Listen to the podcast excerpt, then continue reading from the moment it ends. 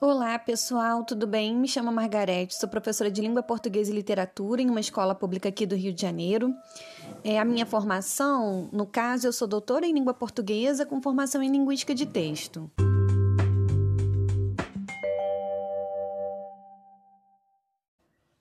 É sempre uma questão para o professor de português desenvolver métodos para trabalhar os recursos linguísticos de maneira produtiva, que faça sentido para o aluno. Antes de pensar nas atividades didáticas, eu procuro sempre refletir sobre o que ensinar, para que e como ensinar. Uma dica: há um livro maravilhoso que se chama Análise e Produção de Textos, que explica essa metodologia, aborda a questão da integração da análise linguística, a leitura e a produção de texto. É um livro da professora Leonor Werneck, com outras professoras, a professora Cláudia Teixeira e a professora Rosa Rich.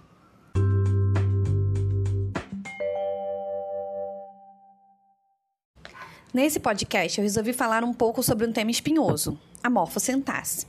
Mais especificamente, sobre o sintagma nominal dentro do texto. Em linhas gerais, costumamos definir o SN como uma categoria sintática organizada dentro de um, em torno de um núcleo, de natureza substantiva. Uma primeira pergunta que poderia surgir seria: Ué, mas por que falar desse tópico? Por que usar essa nomenclatura? Em primeiro lugar, eu diria que está o objetivo de ensinar a língua também como um fato científico. Ensinar o aluno a ter uma visão científica sobre a língua, não é? Mostrar que a descrição dos recursos linguísticos, elas são úteis, né?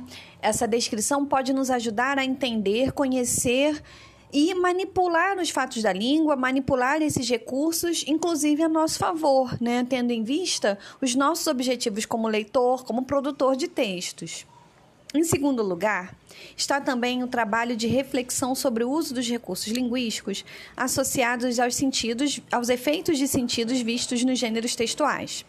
Por exemplo, em uma manchete que eu vi há um tempo atrás, porco passageiro não é passageiro porco seria interessante fazer o aluno refletir sobre o efeito de sentido dessa manchete, né? Principalmente sobre esses sintagmas, né? Porco passageiro não é passageiro porco.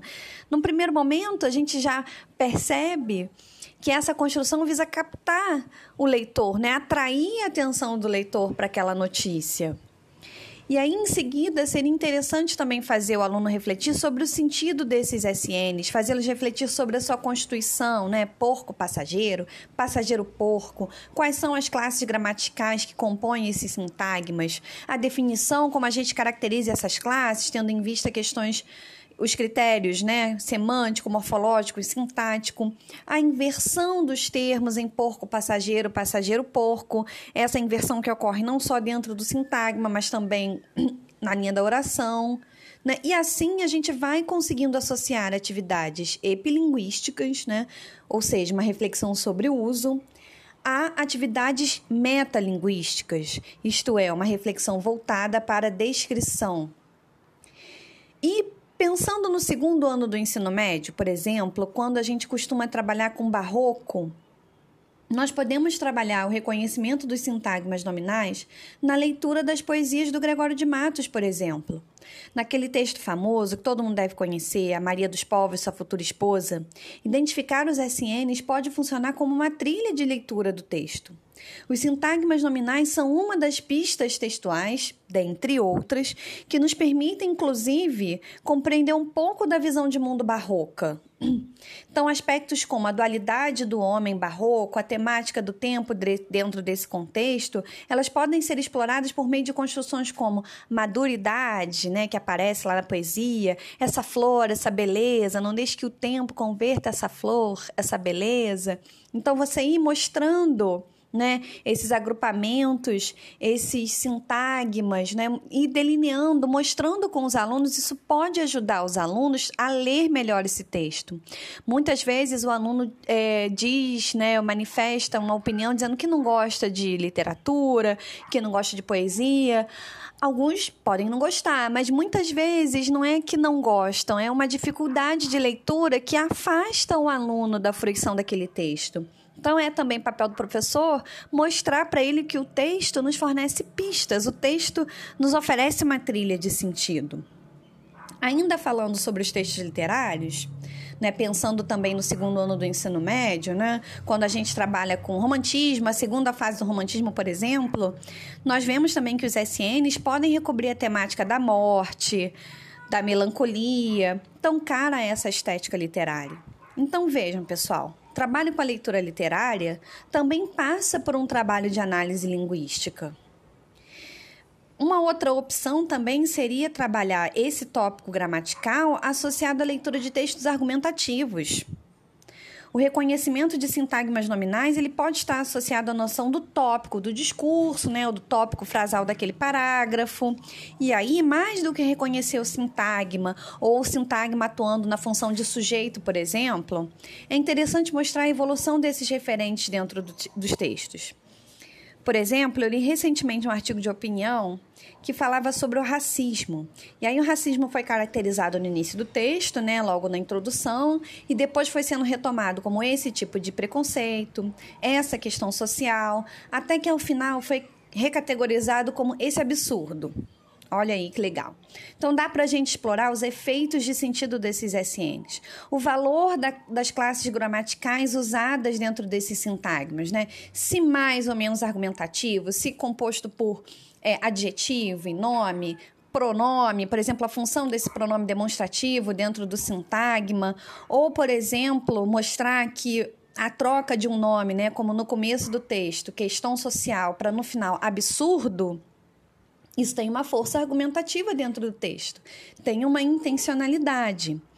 Então, a gente demonstrar para o aluno essa construção de sentidos por meio desses recursos da língua é interessante não só para a leitura, para trazer um trabalho mais significativo com esse tópico, com esse tópico gramatical, e também pode ser uma oportunidade da gente atrelar o trabalho com essas categorias gramaticais para o uso e para a produção do discente, né? para o trabalho do aluno com a sua produção de textos, né? como inclusive apregou os documentos oficiais, né? os mais antigos como PCNs, OCNs e atualmente com a BNCC, por exemplo.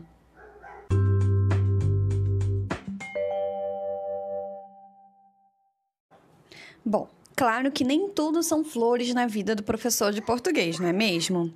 Já enfrentei algumas dificuldades relacionadas à escola, né, que muitas vezes não oferece condições legais ou limita o trabalho do professor. Muitas vezes nós também enfrentamos dificuldades relacionadas à oferta de um bom material didático.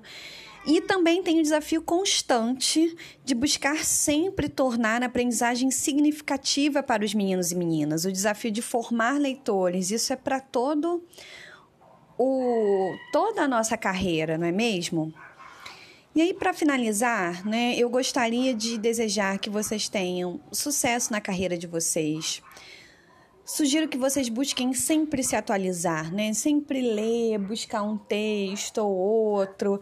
Não precisa ser em nível de pós-graduação para aqueles que não queiram, até porque na pós-graduação cada um vai ter os seus interesses, né? Aquilo que a gente tem mais vontade e desejo de estudar e se aprofundar. Mas para o nosso trabalho no dia a dia, a gente precisa estudar itens para além daqueles com os quais a gente tem mais familiaridade, mais afeto. E hoje nós já encontramos muita coisa na internet.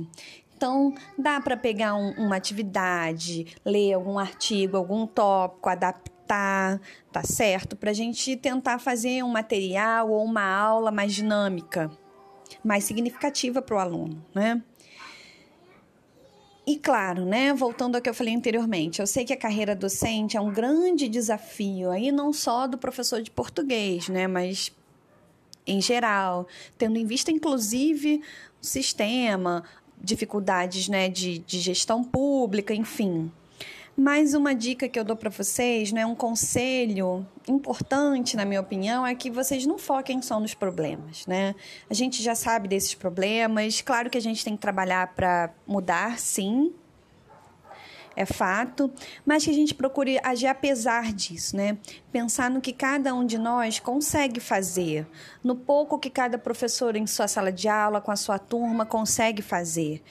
Isso já é um, um, um trabalho e uma, uma contribuição muito grande de cada um. E sempre de forma leve, gente.